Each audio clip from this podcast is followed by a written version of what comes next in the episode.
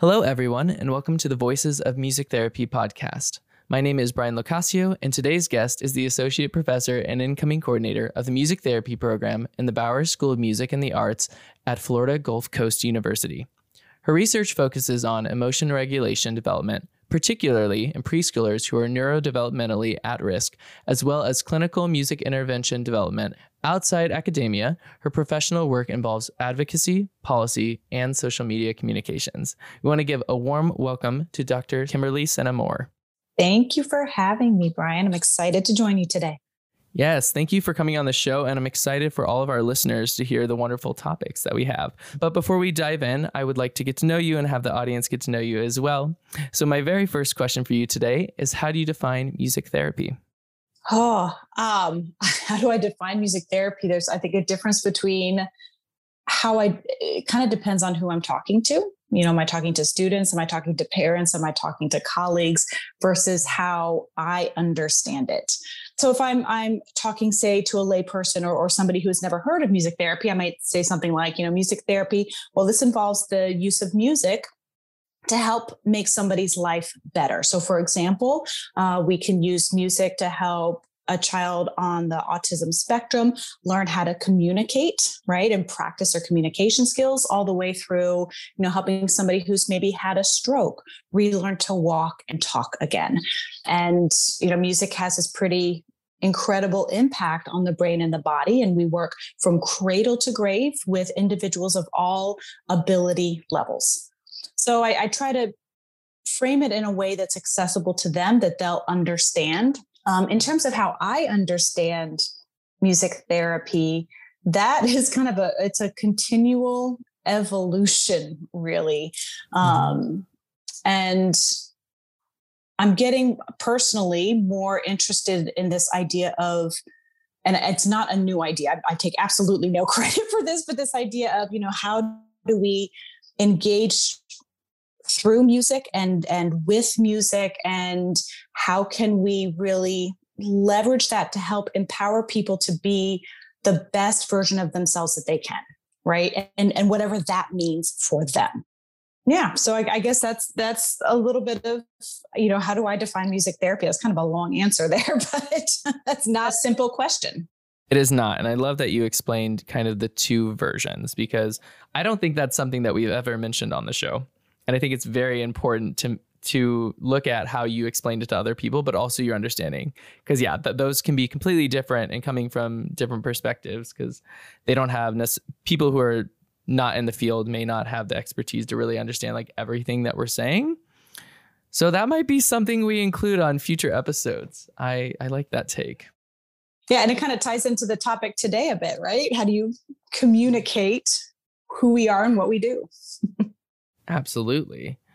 And so for you in that understanding, is it, I know from my background as well, but is it something that as you kind of learn more and get more expertise in a certain area, you're like, oh, my whole perspective of this is shifting along with that expertise? Or?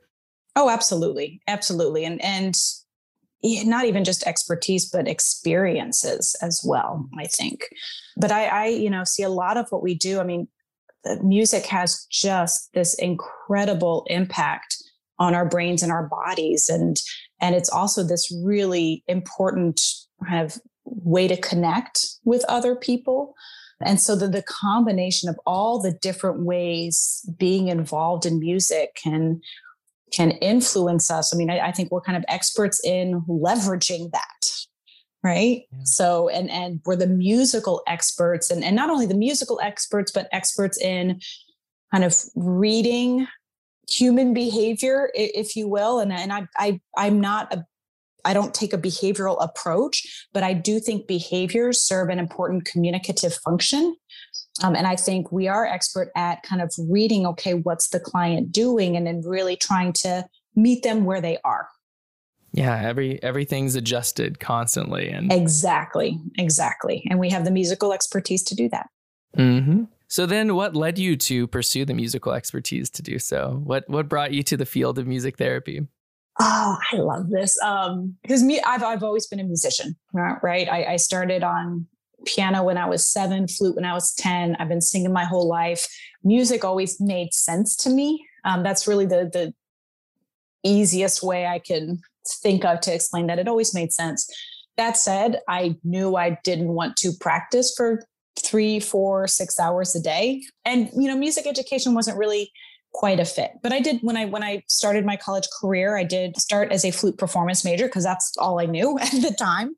The summer after my freshman year, I was taking summer classes at the University of Kansas. Before we started recording, Brian and I were talking about kind of our histories and where we're from. And I went to high school in the Kansas City area on the Kansas side. And so I was taking summer classes at KU, and I lifeguarded with a woman named Amy, who was just finishing her music therapy degree. And she was about to start her internship at the VA in Topeka. And just in the course of talking with Amy, there was something like, okay, this is kind of interesting. And I have this, you know how we have these moments in our lives, which are these just pivotal, like our life goes in a different direction. And there's nothing, you know, amazing about this moment. I was sitting in her living room. She had this bookshelf like in the corner of her living room. And I'm sitting on this floor, flipping through one of her music therapy textbooks, thinking, this is exactly what I want to do. Like there was no question about it. That's what I wanted to do. So I ended up transferring schools in the middle of the summer, which is a little harder to do. Kind of this was, you know, pretty much pre-internet or so early internet that this was not an online switch. So my mom helped me kind of navigate that. And I transferred to the University of Iowa and haven't looked back since. 3 degrees in music therapy and lots of different ways of being a professional in the field. And I love it. I continue to love and be excited and stimulated by it. And isn't it amazing just who the people are that can introduce us? I've heard it from other music therapists. I've heard it from people who like their band teachers before. It's just really amazing, like how people first hear about the field. Absolutely. Absolutely. So then let's say the 3 degrees that you mentioned, after you've gotten certified and you've gone through all that schooling, what does it look like for you currently? What does that shift look like? Where are we? Well, I am in the middle of a transition right now. I've spent the last 7 years on faculty in the Frost School of Music at the University of Iowa. And that was my first academic position. It was a great way to learn and a place to learn how to be a faculty member. My colleagues there were fantastic. That's Shannon Delatoile and Teresa Lesiak.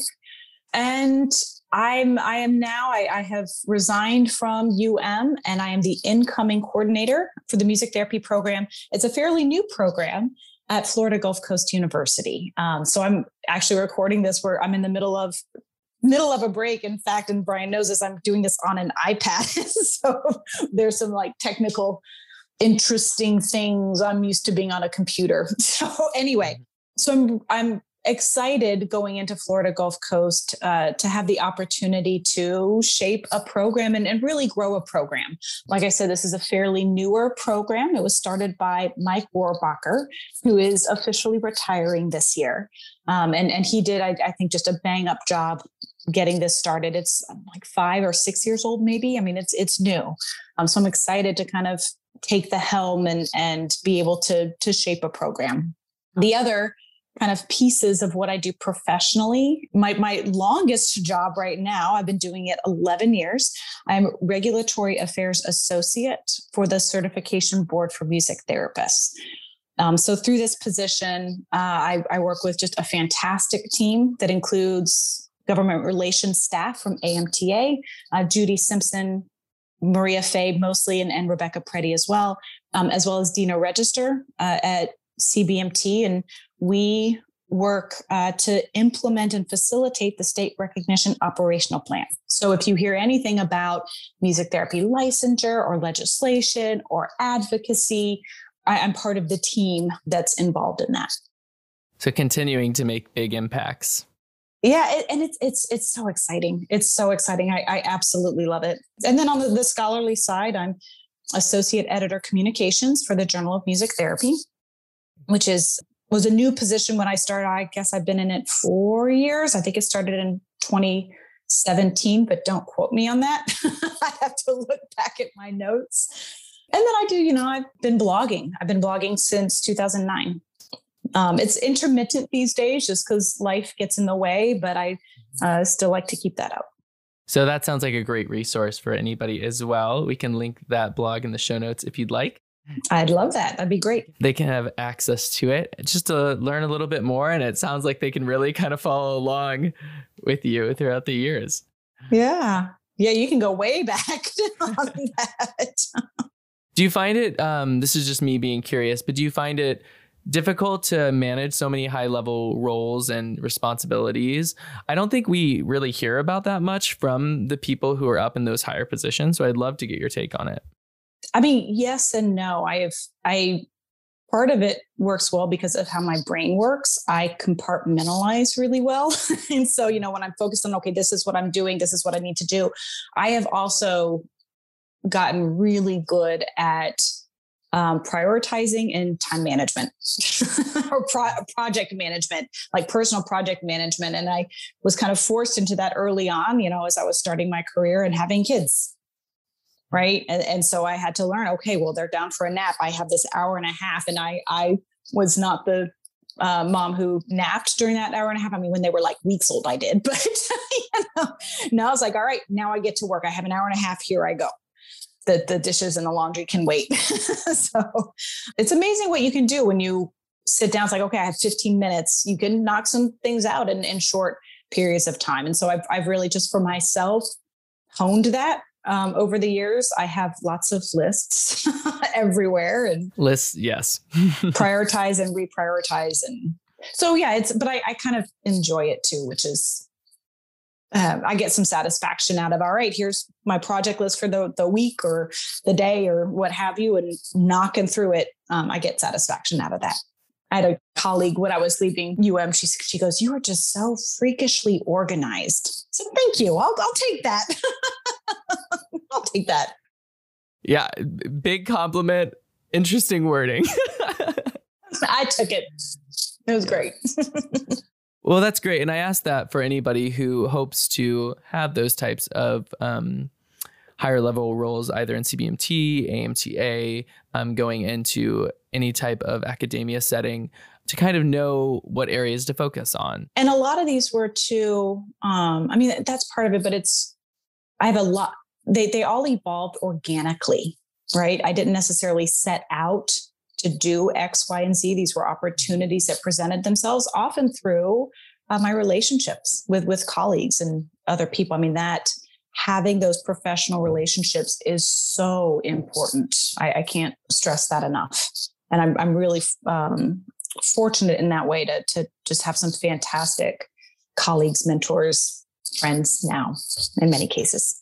So get to know your professors, get to know your network and your local music therapists, join your state forces and conferences. Mm-hmm. Be involved.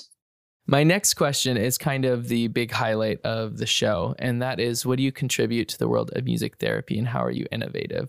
Which you've kind of spoken a little bit about, but this can tie into our topic today as well. Yeah. Wow. That's a big question. Yeah. And talking about yourself, my goodness. I mean, I'd like to think that there are a couple of different pockets and ways I aim to contribute.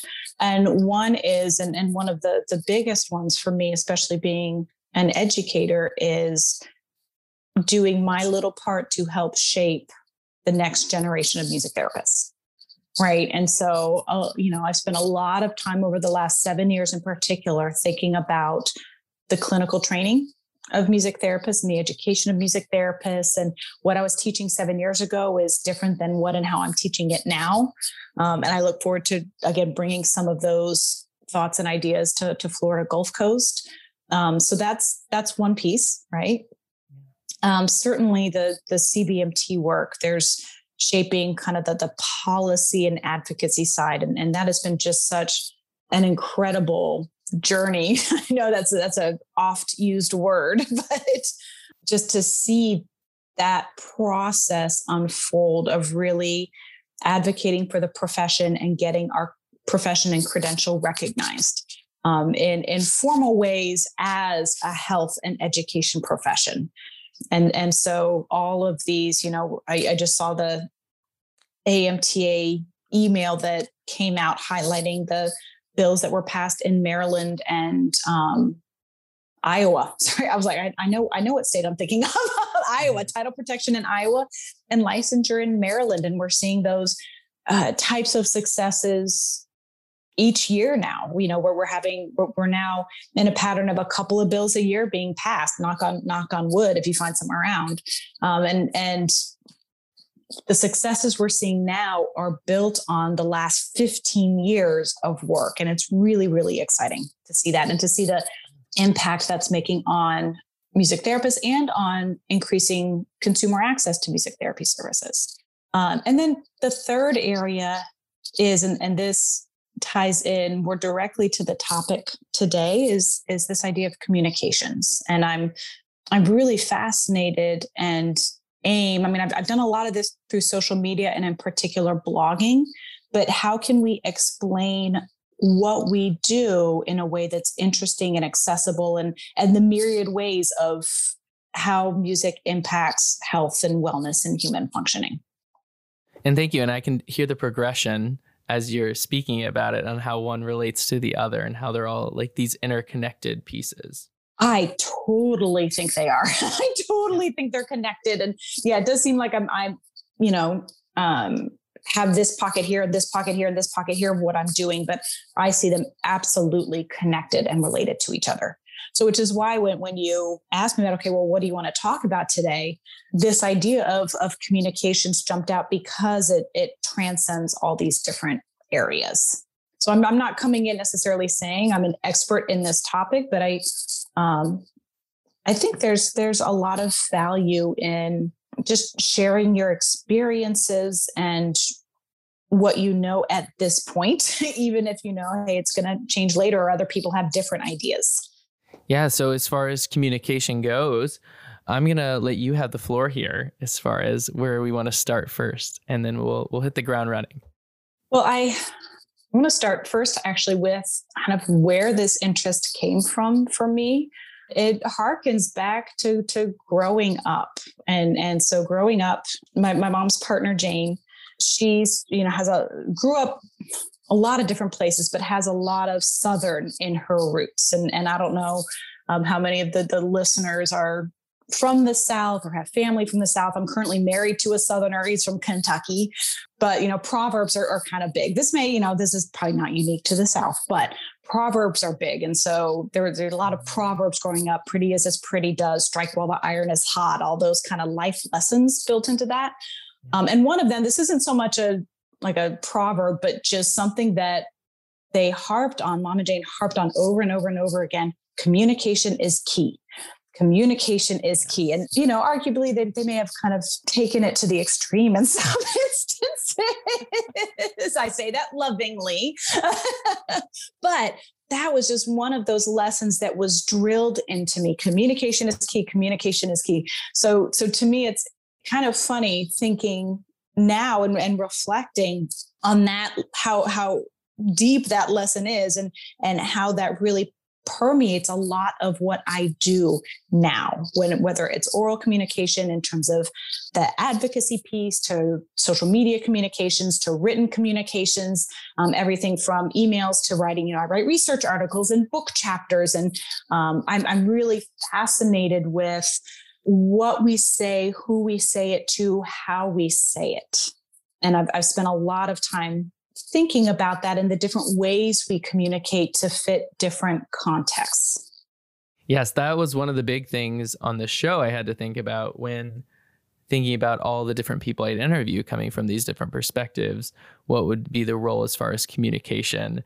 What type of language and I would use to explain the topics or to prompt questions.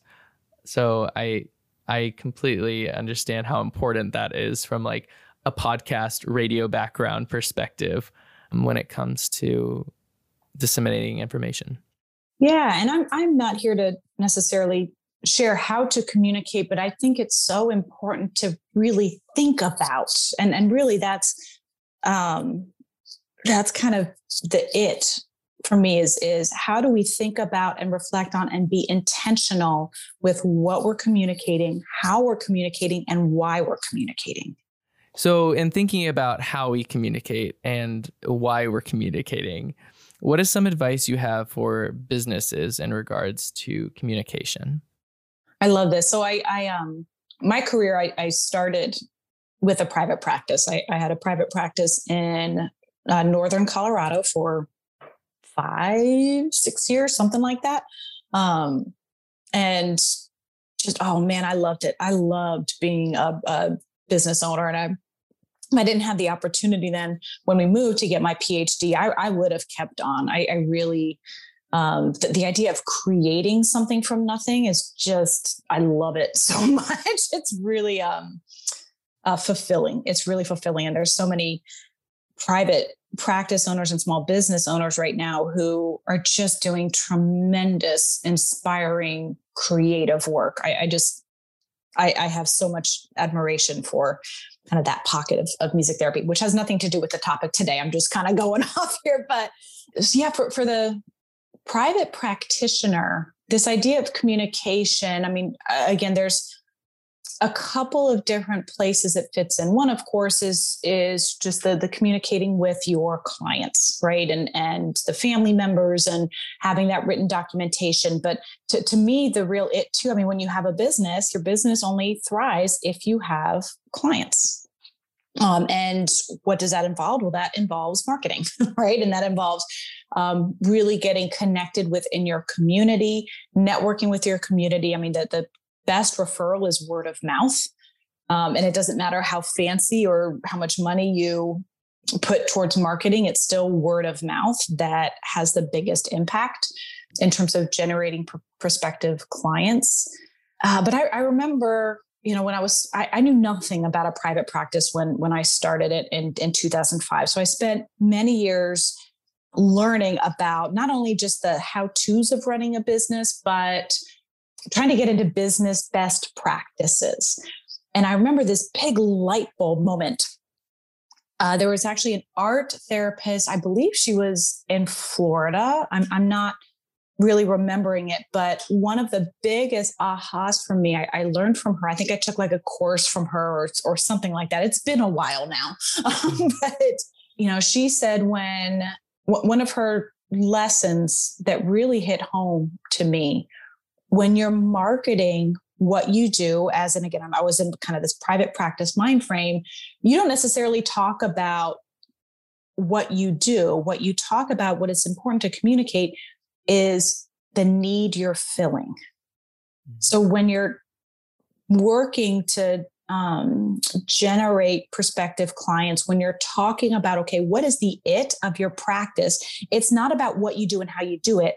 What need are you filling? How are you helping? And you got to keep it simple, like, you know, one statement. And some people may think of this as the vision or related to the mission in some way, but it really harkens back to what's the need you're filling. And if you can get that core, and if you can find a way to communicate that and have all your messaging around that, that is what provides clarity to people.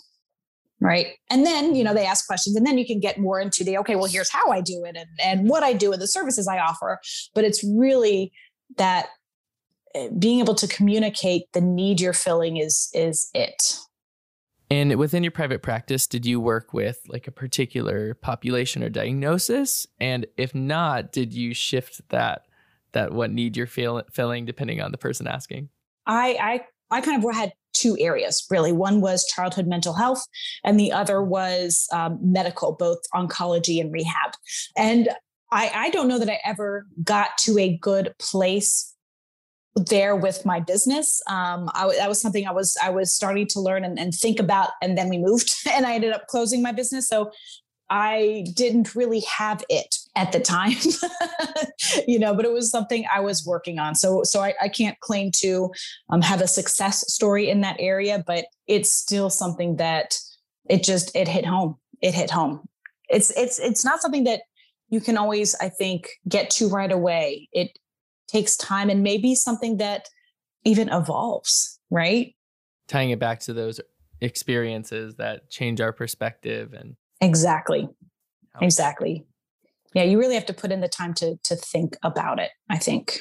So then shifting from a practice, like a private practice, mm-hmm. and kind of thinking about like academia as well, how are ways that communication can impact colleagues and thinking about how you're going to educate like students and this big kind of shift that happened? Mm-hmm. There's so many different ways to take this when thinking about education, but one of the lessons I really try to impart for my students in particular is to be, whether it's in written or oral communication, to be aware and intentional with the words that they use, because language does have power. And how, I mentioned earlier that how I teach now is different than how I started, right? One of those areas is in the language that we use, in particular in the language we use when talking about clients. So when I went to school, it was person first language. And we're seeing now this real shift from person first to identity first. Now it's not a total pendulum swing, because it still does go down to client preference. And last time I checked, if you're unsure, at least according, I think, to APA or something like that, the American Psychological Association, at this moment, if you're, say, writing, it's person first, but that may change, right? That may change just because language changes and language shifts. But, ultimately, again, language does have power. Language changes, language evolves. And that's a pretty important thing to be aware of. We're working with people and the words we use, whether it's about them or to them, they matter. They matter. They can impact the therapeutic relationship, which is so key to the work that we do. And so we really need to be aware of that. That's really all I'm trying to say. Are there any common mistakes, or I feel like mistakes might be too harsh of a word, but like common things that you see repeating in students? Oh yeah. So, and it's so funny, and I'm sure I'm not alone in this, or like, it seems like each semester, each year, I kind of have the thing that gets me. Mm-hmm. And the last year it's been guys, referring to a group of people as guys. Like, mm-hmm. You know what? I'm not a guy. So, and by some of my students joked that, that was the one thing, like in their first, practicum class, what's something that you learned that you'll never forget? Don't call groups of people guys. That was one I heard about a lot. Oh yeah. That's a big one for me. And I tell my students, with your friends, what have you, that's fine. With clients, mm-mm. If it's a group of people, it's everyone, it's y'all, it's everybody, unless there actually is a group of guys that you're working with. And I would also suggest, from an alternative perspective too, is that you may not know who identifies as a guy within a group that is perceived as all male. Exactly. Absolutely. You never really know unless you have been working with them for a while. Unless you know them. Right. Absolutely. The first time, it's been a while, but it was, I can tell you, it was exactly when this idea of personal pronouns came into my awareness, and it was from a student. And this was pretty early on. This is probably 2016, maybe. And this particular student, she was placed in a pediatric medical facility in an inpatient behavioral psych unit. And so every week, she never knew who she was working with. And she started each session, go around, say your name and I forget if she's referred to it as preferred pronoun or personal pronoun, probably preferred at the time. I think now we're saying, okay, what's your personal pronoun? Yeah. See, language changes. So what's your preferred pronoun? And then she had one other prompt, but that was the first time I was like, oh, I had never thought about that. So thank you, Monica, for back in the day for kind of bringing that into my awareness. Monica, if you're listening, this is your shout out. There you go. That's right, Monica. Yeah. So that's in terms of facilitation. Are there any types of communication via email or reoccurring trends in that way that you think for students or within academia where you're kind of like, this could have multiple meanings this, saying it like this would be much more effective or less open to interpretation? Going to email specifically, I think largely depends on who you're emailing, right? If it's somebody who's, a friend or somebody, you can be much more informal. You don't need the greeting. You don't need the salutation at the end, but email is, it can be a pretty formal form of communication. Right. And so I think that's important to keep in mind, maybe this is a bit old school, I don't know, but, have the greeting at the beginning, have the salutation at the end.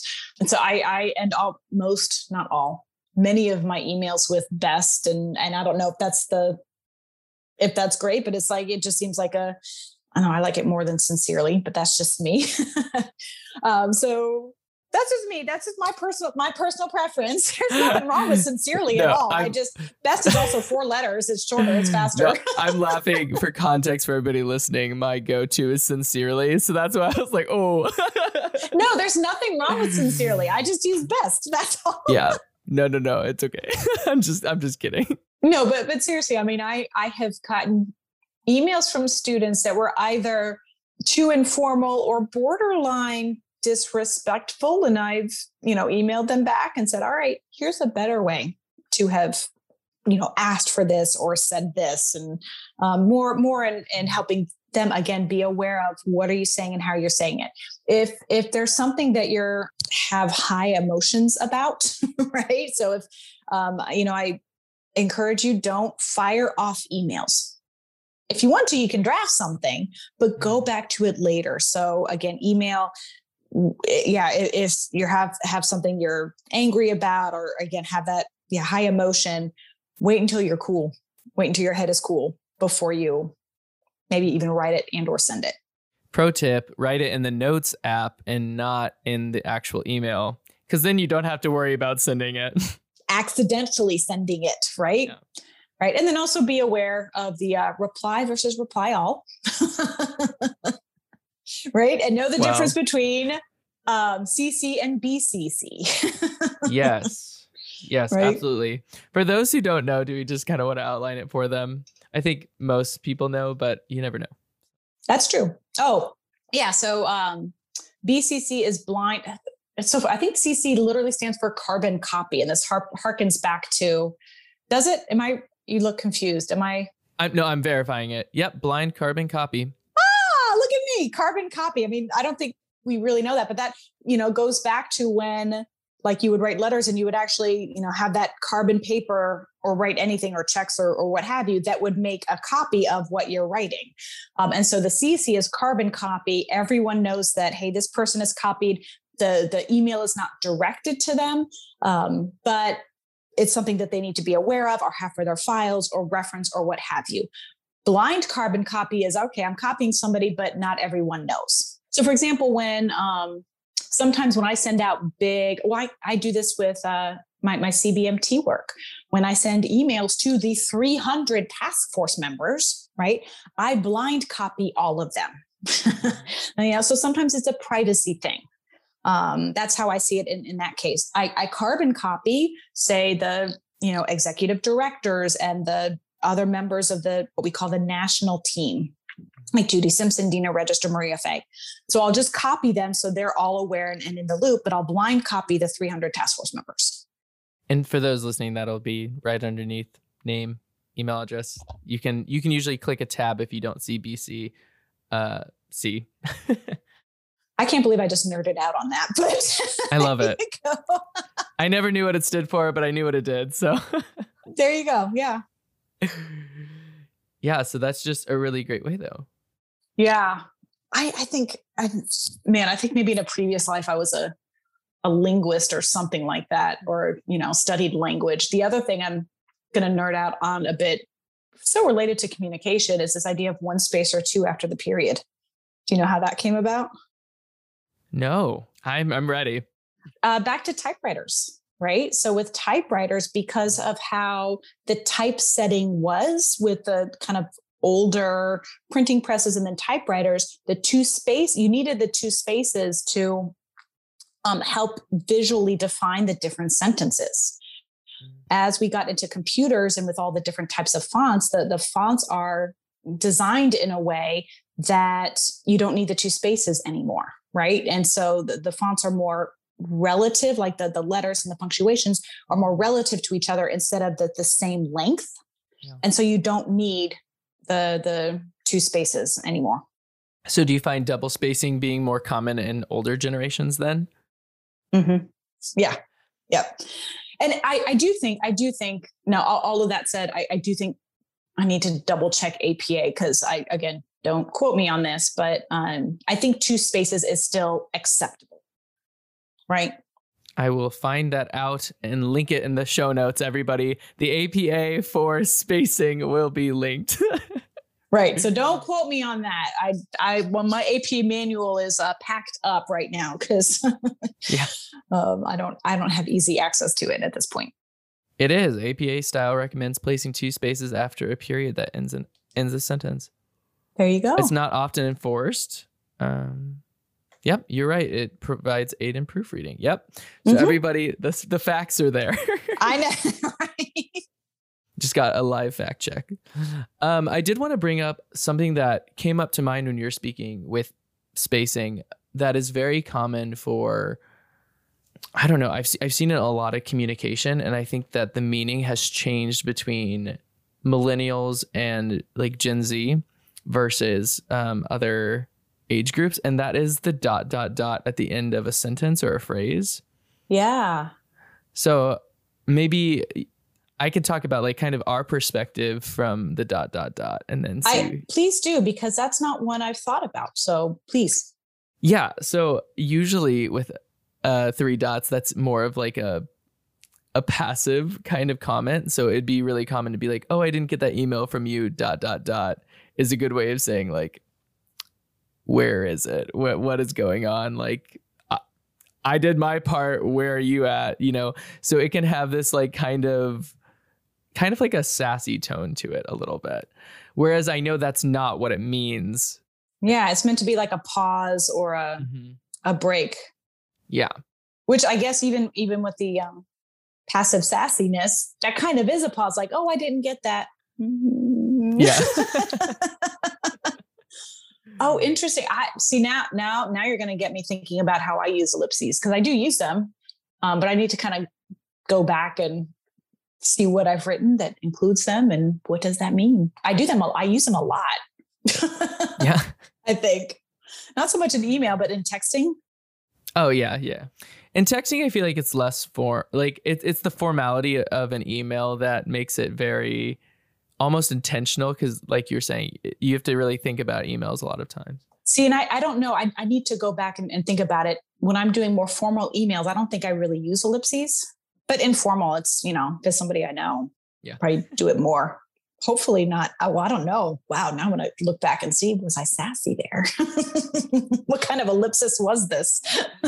I love all the people who have been practicing for a while who are like, oh no. This is something that we hadn't previously discussed, but you're giving me all these ideas. When I'm thinking about communication, do you have any key things when it comes to presenting, like at conferences, or how to like lend the format in the most well-received way? I have a couple of things. I mean, of course, let's see. Wow.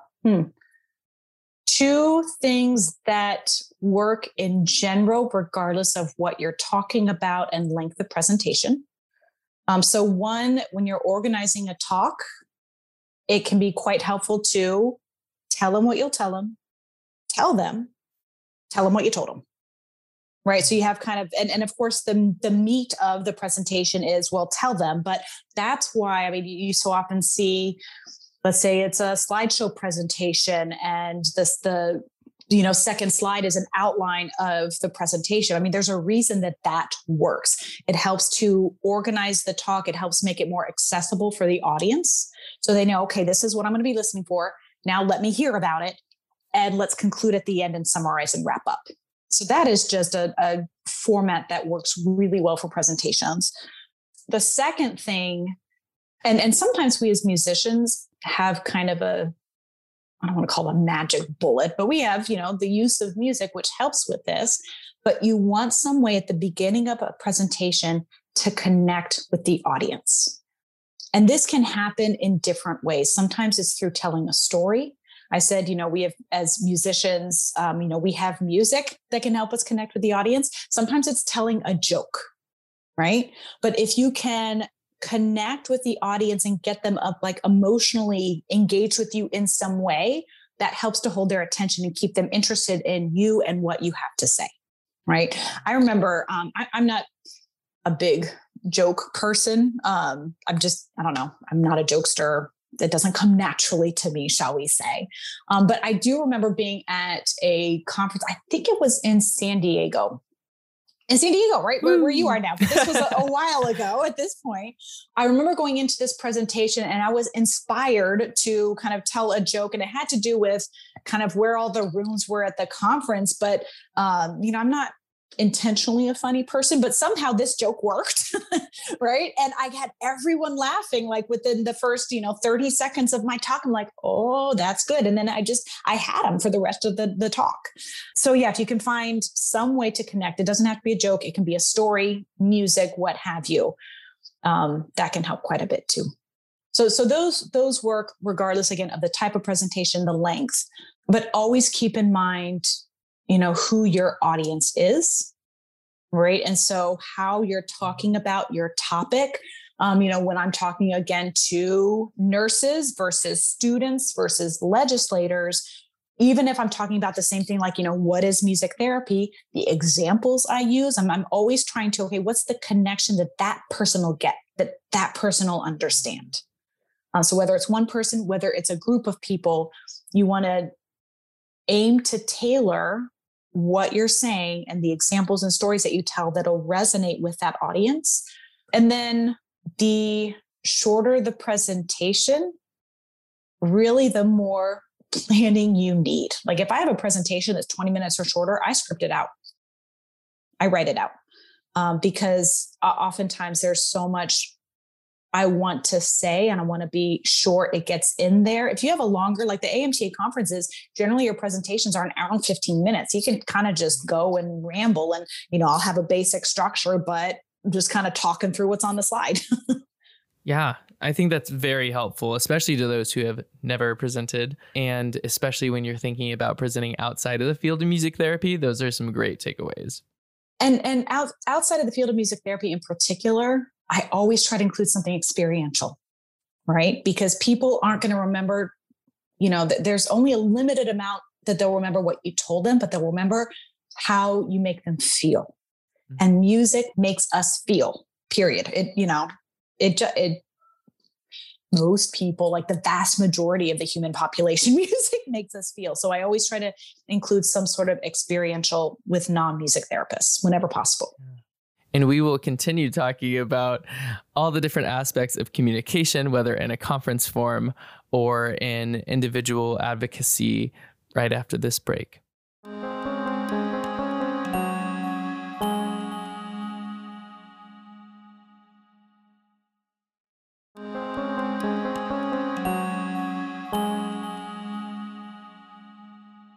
Hello, everyone, and welcome back to the Voices of Music Therapy podcast. We are sitting down with Dr. Kimberly Sena Moore, and we are currently talking about communication and how it can affect all the different aspects of our profession and the professions all around the world.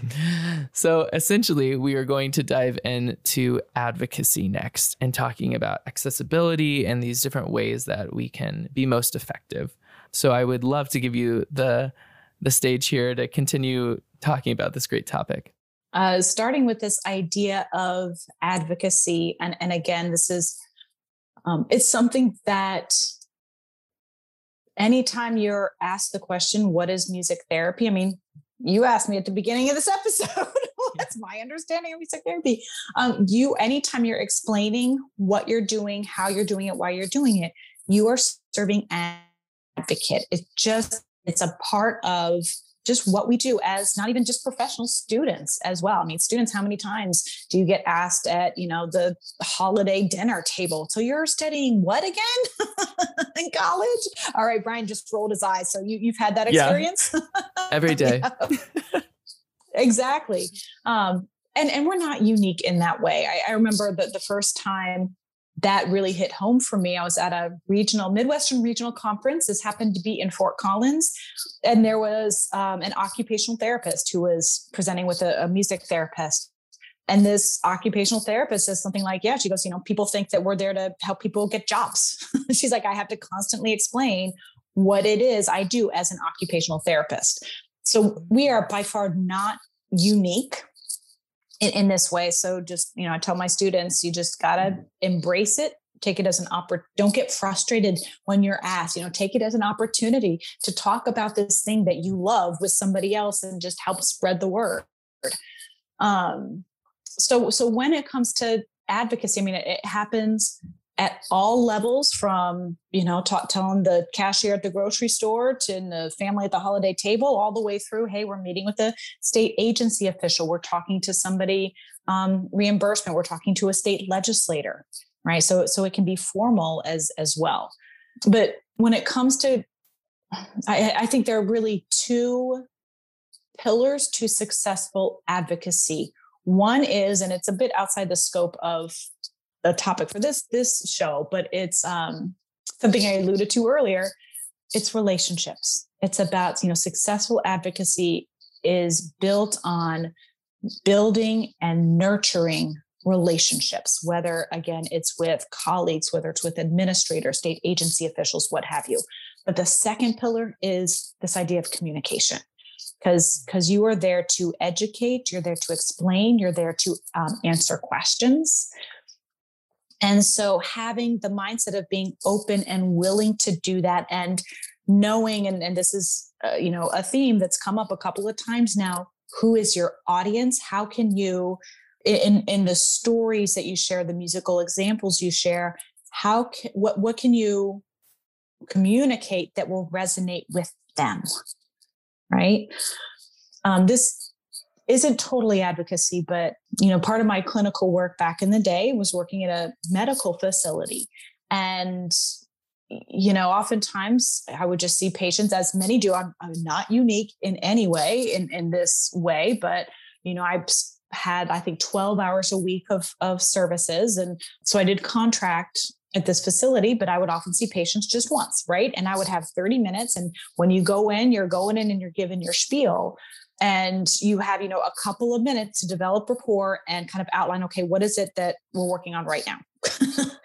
But another important piece of that, and with the rapport too, is noticing what is or is not in the room, whether it's a picture, whether it's a blanket, whether it's flowers, what have you. And using those cues and the small talk that you would do at the beginning to help connect with the person. And I bring this up, I am going to tie this back to advocacy, but I bring this up because I think it's so important when you're talking with somebody and you're in that advocacy headspace and you're trying to connect with them. What are some things that you know about them or you can pick up about them that may resonate? And again, we are, as music therapists, I think, attuned to humans and human behavior, that's actually, I think, easier for us than perhaps other professionals. And I love that you tied in, yeah, the individual things that can be in the spaces, because especially if you're thinking about office meetings or any type of advocacy in that way, people love to express themselves, and the spaces that they create is that expression. Absolutely. Absolutely. And so pick up on those, you know, or I use geography a lot. I mean, I've moved around a lot. And so, you know, it's common to say, oh, well, where are you from? Or how long have you lived here? And so I often use geography as a way. I mean, I did it with you, Brian, at the beginning of this. Oh, where are you living right now? Hey, I did my internship in San Diego, you know? And so, fair enough. Right? Right. Yeah. So that's just one of my, that's just a personal go-to. It's not the only way to connect with people, but that's one of my go-tos. That's so interesting. I think one of my, not to talk about me, but I think one of my go-tos is humor. That's where I like plug in, because it's funny that you were saying like humor and like making jokes doesn't necessarily come naturally to you, because that's like my entire like rapport building is humor is such a big part of that for me. I admire that so much. I wish I'm generally unintentionally funny. But that's I laugh still a lot. Great. I laugh easily, but yeah. Yeah. When you were speaking, tying it to the beginning of when you were talking about advocacy, I was thinking about when you were saying that students often think about like the first time that they explain music therapy to someone. And I was thinking from an educational standpoint, this power and words and phrasing that you can use to reframe those prompts of what is music therapy. A really great example of that would be when people say musical therapist. That is not necessarily something that made me mad when I first heard it. I was kind of neutral to it, but I was kind of taught to respond very negatively to it. That wasn't my first inclination. Right. I don't know if you saw this. I do still cringe hearing musical therapy, but it's not malicious. I mean, that's the thing. It's not malicious. It's kind of like, people mispronouncing my last name, which happens all the time. You and I talked about this earlier, I think pre-recording, because I will always have to explain my last name, which I'm fine with. I mean, so it's not malicious. I personally think that most of those types of errors, I mean, it doesn't do any good to respond negatively, right? It's an opportunity to educate and inform. So there's really I don't think any reason, even if you do, I cringe with musical therapy, but it's an opera. Well, it's actually music therapy. Sometimes it's musical, but there's a way to compassionately correct.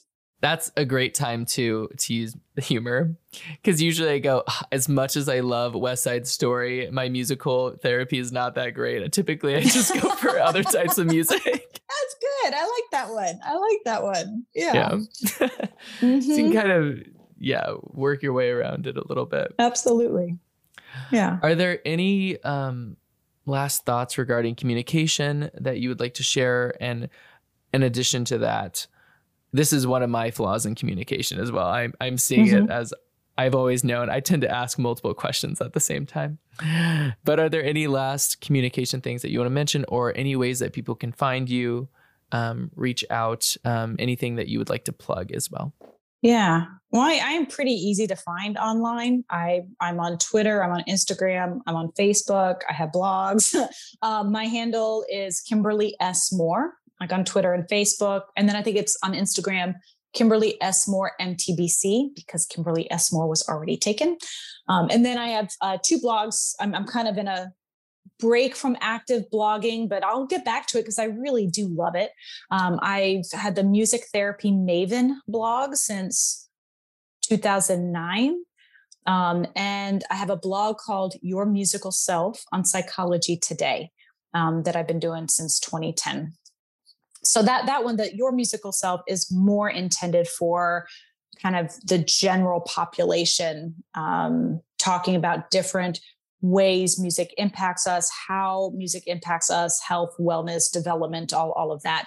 The Music Therapy Maven is much more music therapy specific. And the topics there have evolved as my career has evolved. Early on, it was a lot of business and business practice. And now it's more kind of education focused, when I actually have the space to sit and write. So I'm pretty easy to find. And then in terms of final thoughts, it's really goes back to this idea of, I think it's so important and helpful to reflect on our written and oral communication styles and habits, to be aware particularly of changes like in social culturally influenced changes in language and how language is used and where language is used. I mean, things we're seeing now include, and I noticed this on your, we're recording this on Zoom, on your Zoom name, that you have your personal pronoun next to your name, right?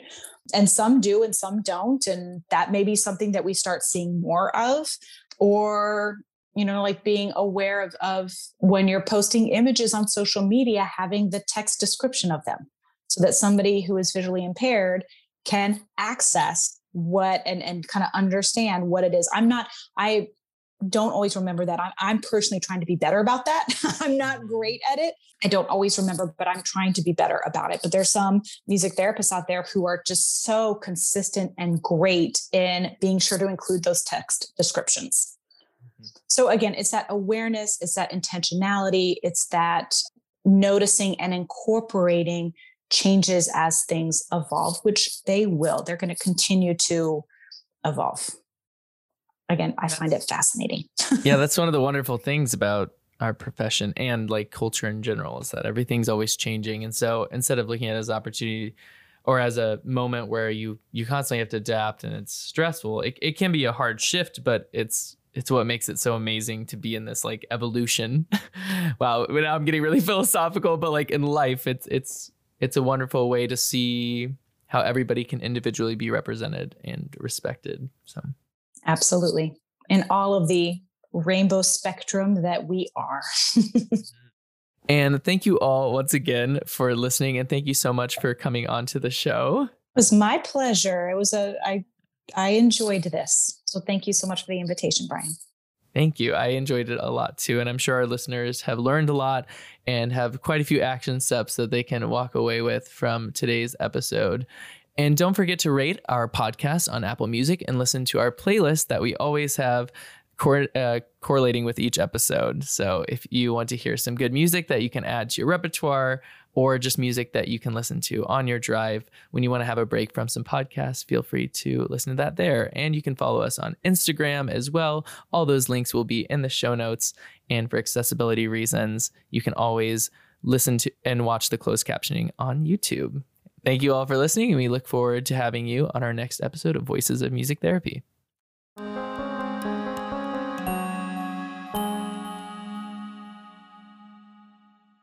If you'd like to see today's guest or learn more about the show, check us out on Facebook or Instagram at Voices of Music Therapy, or on Twitter at VOMT Podcast.